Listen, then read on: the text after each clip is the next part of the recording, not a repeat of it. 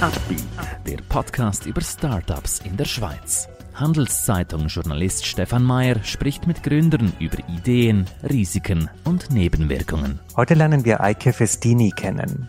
Mit Luca Box will sie die Logistikbranche aufmischen. Sie wollen selber eine Firma gründen? Warum nicht? Dafür brauchen Sie aber starke Partner. Einer davon ist die Credit Suisse. Mehr Informationen unter credit-swiss.com/Unternehmer. Wir begrüßen heute bei uns Eike Festini. Sie ist CEO, Gründerin von Lucabox. Herzlich willkommen, Eike. Danke, Stefan. Ich habe gestern oder vorgestern von euch einen Chart gesehen, wo ich explosionsartige Entwicklungen beobachtet habe. Worum ging es da? Ähm, es ging darum, dass, dass im Zuge der Pandemie, Anfang Lockdown, März, wir gemerkt haben, dass wir unser Produkt ein bisschen umstellen müssen, dass, äh, dass die Schmerzen der Händler woanders sind, als wir sie gerade befriedigen quasi und haben uns dann über den Sommer die Zeit genommen, das Produkt umzustellen und die Resultate sind dann in diesem rasanten Wachstum Q4 zu sehen. Erklär uns doch kurz euer Business. Wer seid ihr? Was macht ihr? Wo seid ihr zu Hause? Ähm, Lucabox wurde ursprünglich eigentlich äh, geboren, um die erste Meile zu bedienen. Das heißt, also wirklich beim Endkunden Dinge abzuholen, sie verpacken, verschicken. Wir haben dann schnell gemerkt, dass sich das äh, wirtschaftlich nicht rentiert und sind dann auf die letzte Meile umgeschwenkt und auch auf nur B2B-Customer, also wirklich ein, ein großer Pivot, unter Anführungszeichen, wie man in der Startup-Szene sagt und haben uns da auch am Anfang in, die, in dem On-Demand-Bereich sehr stark gesehen. Das heißt Express sofort oder zu genauen Zeitfenstern an speziellen Tagen. Also wirklich die Logistik nach Wunsch quasi. Da haben wir dann gemerkt, okay, da sehen wir ein bisschen ähm, Anzug von der, von der Wirtschaft, da kriegen wir auch gutes Feedback, haben uns dann da weiterentwickelt und haben uns immer mehr geöffnet mit weiteren Services. Das heißt, wir sind irgendwann nochmal zu allen Kunden und vor allem zu unseren Wunschkunden und haben gesagt, lieber Wunschkunde, was hättest du denn gern? dann haben sie gesagt, ja, On Demand ist ja nett, aber ich mag nicht noch einen Kurier anbinden. Ähm, ich habe ich hab schon äh, sieben bis zehn Kuriere und jetzt schon keinen Überblick mehr. Ah, wie, du hast keinen Überblick mehr? Oh, Problem. Äh, vielleicht können wir da was machen. Wie wäre es, wenn wir sagen, wir nehmen alle auf eine Plattform, bieten die dir einheitlich mit einem einheitlichen Erlebnis über ein Dashboard an. Wir managen die ganzen Kurierbeziehungen, die Verträge etc. Und du kannst dich quasi zurücklehnen. Wir garantieren dir die Qualität. Wie wäre das? Und dann alle so, ja, das klingt voll geil, lass uns das machen. Und somit sind wir mittlerweile zu einem, es nennt sich Last Mile Digital Forwarder ähm, gewachsen oder äh, ja, haben uns entwickelt in diese Richtung und da merkt man, kommt jetzt richtig gut Pull. Das heißt, ein Händler kann jetzt zu uns kommen, er kann sagen, schau, ich habe vier bis fünf Logistiker, der eine macht mir äh, Express Velo, der andere macht mir Möbelaufbau ähm, und der andere macht mir Next Day ganz klassische Paketlogistik wie könnt ihr das machen? Dann gehen wir zuerst hin und schauen uns an, ja, können wir, können wir die bestehenden mitnehmen? Macht es Sinn? Bist du mit denen zufrieden oder sollen wir für, die, für dich welche suchen? Und so kommen wir dann mehr und mehr eigentlich ähm, in, in, in den Handel, also zu diesem Händler rein und schauen, dass wir Step by Step quasi die Logistik auf unsere Software bringen. Über unsere Software sieht er dann ähm, das Volumen, was ist unterwegs, wo gibt es Probleme, ähm, und kann so eigentlich wirklich die letzte Meile optimieren, einmal mit, mit uns in der Partnerschaft quasi, die, die wir seine Hand halten. Es gab so einen Begriff, mit dem mir mal beschrieben wurde, dass Tinder für Logistiker ist. Findest du das angemessen oder trifft es das nicht ganz? Doch, äh, finde ich ganz Finde ich ganz frech eigentlich. Ich weiß auch, von, von wem das kommt. ähm, Finde ich sehr angemessen, weil das wirklich genauso ist. Wir schauen uns die Situation des Händlers an und schauen, welcher passt am besten. Wir haben den Markt mittlerweile wirklich so durchleuchtet, dass wir sagen können, ähm, wir kennen die Stärken und Schwächen der ganzen Logistiker draußen und jeder, jeder hat irgendwo eine Stärke und, und jeder ist gut einsetzbar. Man muss sie nur gut matchen. Mhm. Und deswegen das Tinder, das passt für mich schon. Also mhm. wir schauen, dass der, dass der ähm, Bedarf mit, mit, dem, mit dem, was draußen an, an Angebot ist, gematcht wird.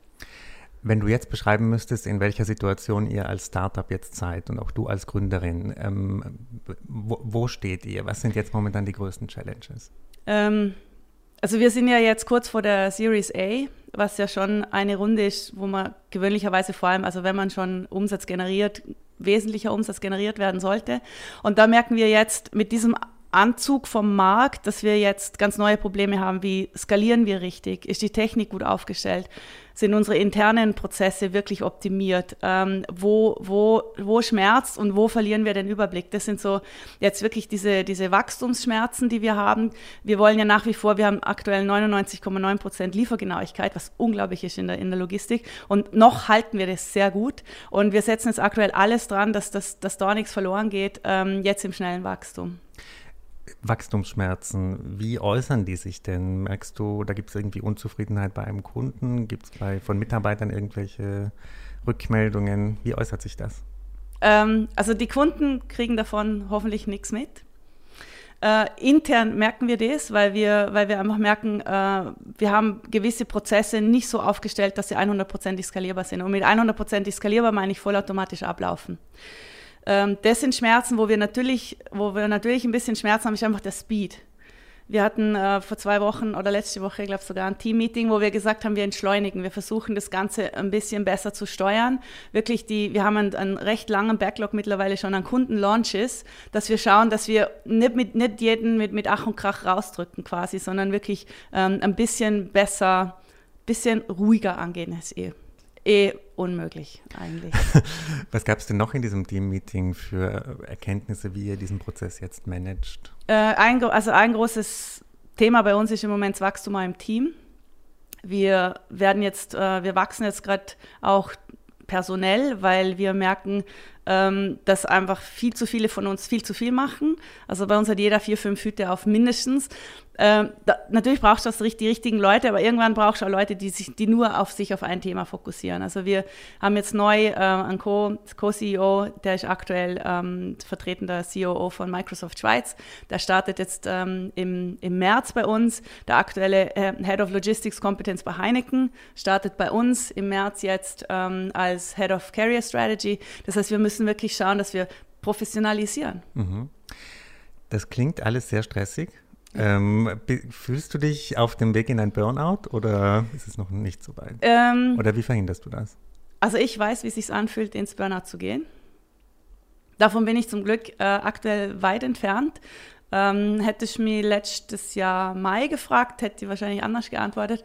Aber ich kann es mittlerweile ganz gut ähm, sagen wir mal, lenken. Ich, ich weiß, ich brauche, wie viel Schlaf ich brauche, ich weiß, wie viel Sport ich brauche, was ich essen muss, was ich nicht trinken darf, nämlich Alkohol zum Beispiel. Alles, das mir jetzt aktuell schwächt, wird natürlich ähm, jetzt nicht gemacht. Du hast das äh, vorhin erwähnt, dass du diesen Weg ins Burnout schon kennst. Siehst du das auch bei Mitarbeitern, dass du manchmal Alarmsignale, dass du da früh gegensteuerst? Ist dir das auch wichtig? Ja, ähm, das erkenne ich, das erkenne ich bei Mitarbeitern immer wieder. Wir versuchen dann auch immer gemeinsam gegenzusteuern und bis jetzt haben wir es auch immer geschafft. Aber es ist, also es, es wird, es wird generell unterschätzt, unter was für einem Druck Startup-Teams stehen. Es, es sieht nach außen immer so gloriös aus und irgendwie ja tolle Partys und so Never, ja. Also, mhm. wir, also wenn bei uns im Team fragst, die letzte Party, keine Ahnung, wie, wie buchstabiert man Party.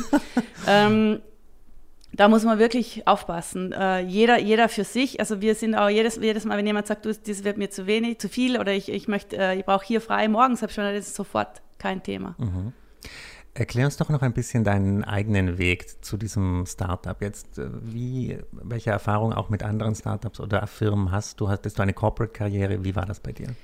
Also ursprünglich, wie gesagt, habe ich Publizistik und Anglistik in Wien studiert, bin dann in Kapstadt, ähm, also eben zum Teil in Südafrika aufgewachsen, Österreich, Südafrika, und bin in Kapstadt ins Projektmanagement gerutscht. So hat es angefangen mit IT-Projektmanagement, bin dann aus, aus ähm, Kapstadt weg nach Wien wieder zurück, äh, meine Wahlheimat. War dort sehr lange bei BWin, was ich super spannend fand, immer diese Grauzone, CEO im Gefängnis, nicht im Gefängnis und so fand ich ziemlich cool. Äh, war eine spannende Zeit, hat mir unglaublich viel gelehrt, war ein ganz internationales Umfeld ähm, und unglaublich, unglaublich, äh, unglaublich hohe Solidarität. Man hat sich geholfen, man hat wirklich sehr, sehr hart gearbeitet. Das hat mir voll gefallen. Und dann habe ich ein Angebot gekriegt von der UPC Schweiz ähm, in der, im agilen äh, Software, in der agilen Softwareentwicklung, also im Coaching und im Aufsetzen äh, solcher Programme. Und habe das angenommen. Als Vorarlbergerin immer schon große Affinität zu, zu den Bergen und natürlich auch zur Schweiz. Und bin dann in die Schweiz gekommen. Und ähm, ja, habe hier dann am Schluss eine recht große IT-Abteilung geleitet über elf Länder War super spannend. Habe dann ein MBA an der IMD äh, nebenbei gemacht, weil ich gemerkt habe, mir fehlt einfach der wirtschaftliche Unterbau. Ja, Publizistik und Anglistik spannend, schön theoretisch. Äh, aber ich wusste nichts von Ökonomie, Wirtschaft, äh, wie, wie, wie führt man Unternehmen und was, sind Strategie, was ist Strategie überhaupt zum Beispiel. Also das waren so große Fragen, die mich in den MBA getrieben haben.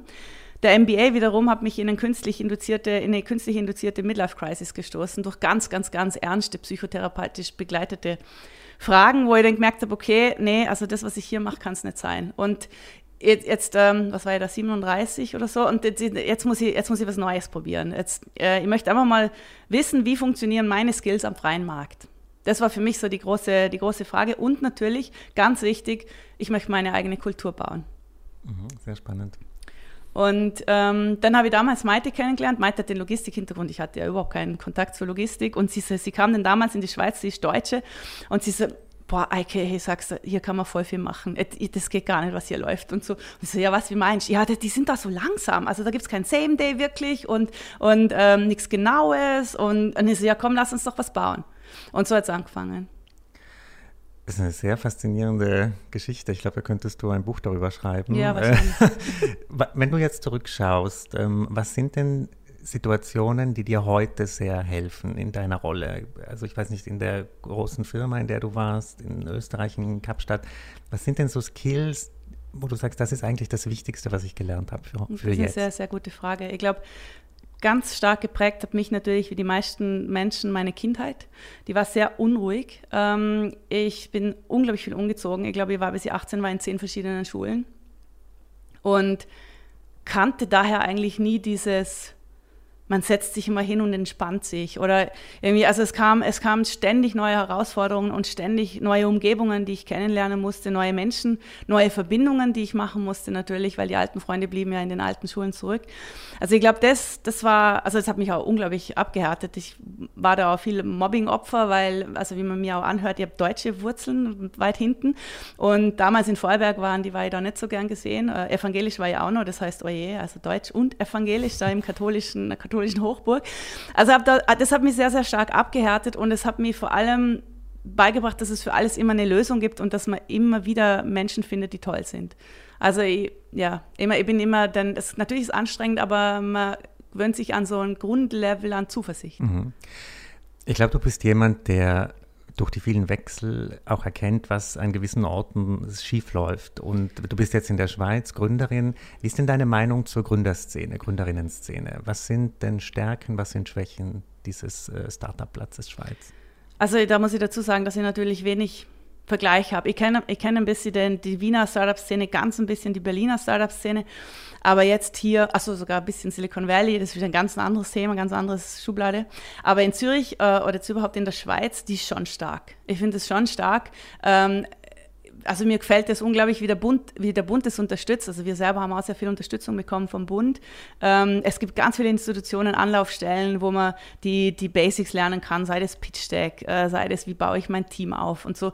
Also ich finde, man wird hier schon gut aufgefangen, wenn man an die richtigen Adressen kommt, aber ich finde, es ist auch nicht schwer, diese Adressen zu finden. Mhm. Es liegt natürlich an jedem selber, sich äh, zu engagieren. Man kann mitmachen, man kann nicht mitmachen. Also wir haben sehr enge Beziehungen zu anderen Startups und, und ich natürlich hauptsächlich zu weiblichen Gründern, also zu Gründerinnen, weil ich werde immer gefragt, äh, zu mir, ich höre immer, du bist die erste Frau unter 30, mit der ich spreche. So was, ich spreche jeden Tag mit weiblichen Gründerinnen. Das ist für mich ganz normal natürlich.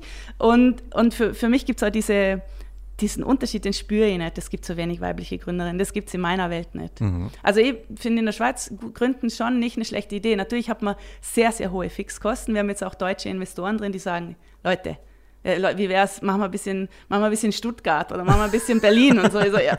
ja, nee, also wenn, ich finde ich find halt, die, die, der Schweizer Markt ist besonders spannend, weil der Schweizer unglaublich viel Wert legt auf Qualität nicht, dass der Österreicher das nicht tut, aber der Österreicher hätte gern Qualität, möchte aber nichts zahlen. Ja?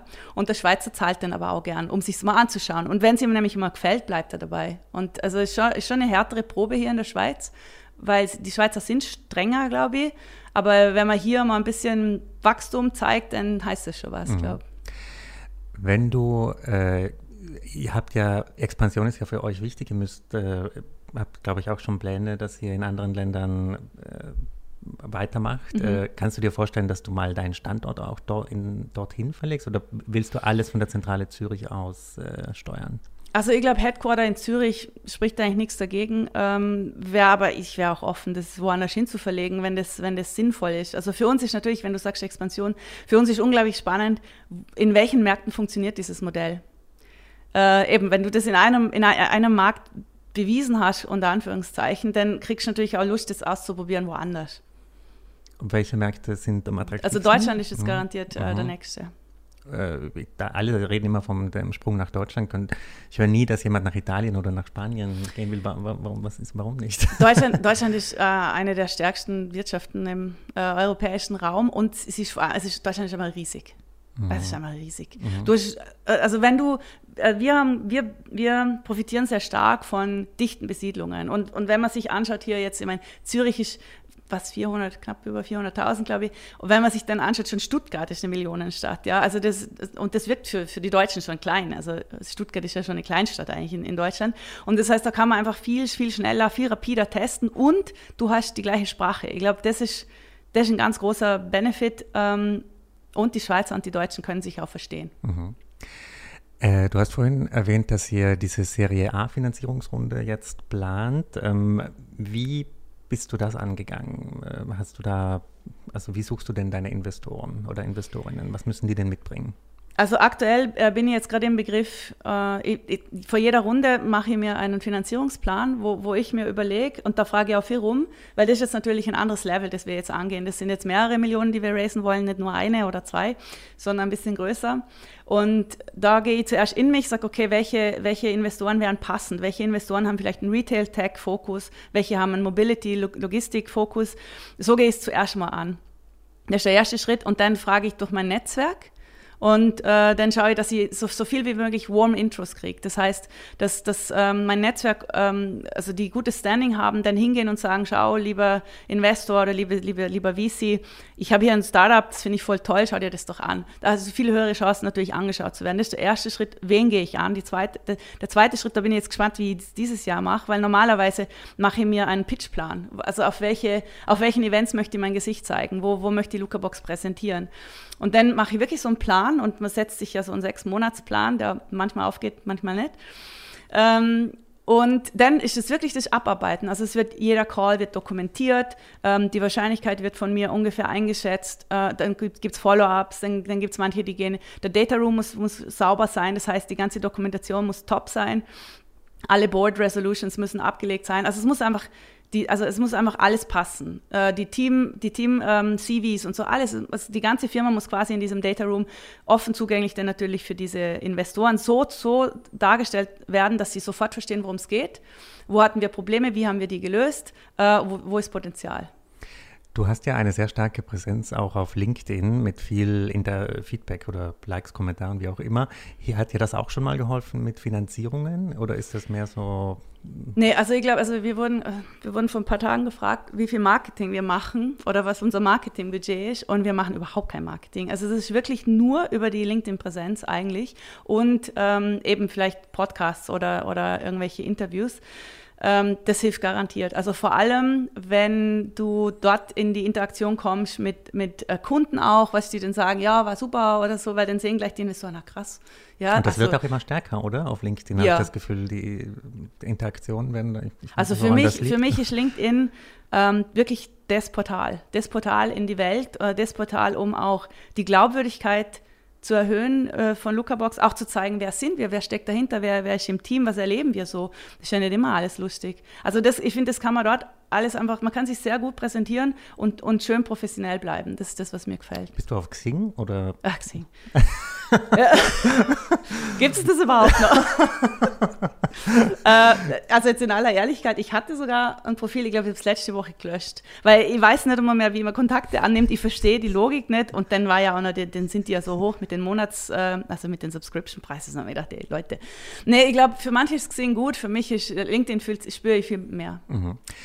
Äh, letzte Frage, sprechen wir doch noch ein bisschen über dieses Thema. Es gibt ja oft die Diskussion, warum gründen so wenig Frauen in der Schweiz. Du hast vorhin gesagt, es gibt eigentlich viele, sie sind nur nicht sichtbar. Mhm. Es gab, gibt jetzt ja dieses neue Projekt, dieser Female Founders Map, also dass man äh, Cluster identifiziert und Gründerinnen. Wie ist denn dein Eindruck? Macht es die Schweiz Gründerinnen schwerer oder ist das alles eine äh, alte, aber falsche Diskussion? Das ist für mich immer so ein schwieriges Thema. Das, warum gründen so wenig Frauen? Also eben für mich in meiner Welt gründen ja gar nicht wenig Frauen und die Frauen, die um mich gründen, also es gibt ja, es gibt ja auch diese, diese Studien, ähm, die zeigen, dass weibliche Gründerinnen auf den investierten Dollar mehr ähm, mehr Return on Invest bringen als, als die meisten, so gut wie alle männlichen Gründer, was unglaublich spannend ist natürlich, sowas gefällt mir. Ähm, generell, na, die Schweiz macht es den weiblichen Gründerinnen überhaupt nicht ähm, schwerer, finde ich. Also für mich stellt sich immer die Frage, da habe ich immer wieder ganz hitzige Diskussionen zum Thema, soll man das weibliche Gründertum per se fördern oder warum macht man überhaupt einen Unterschied? Das ist etwas, was, wo ich mir immer ganz, ganz schwer tue jetzt eben auch das Swiss Economic Forum mit diesem Female, mit diesem Female ähm, Founder Award, ähm, haben wir viel diskutiert, braucht es das?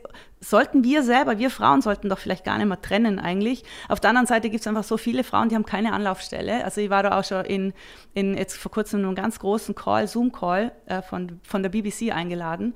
Und da waren Frauen aus Kenia, die sagen, wenn, wenn sie irgendwie ins Büro gehen und sie, sie machen eine falsche Bewegung, dann werden sie irgendwie, gibt es ähm, Sexual Harassment und keine Ahnung. Und sie können mit niemandem drüber reden. Und, und, und so Sachen kommen dann wieder im, im, in, einer, in einer Runde von Frauen eher zum Vorschein und man kann eher helfen.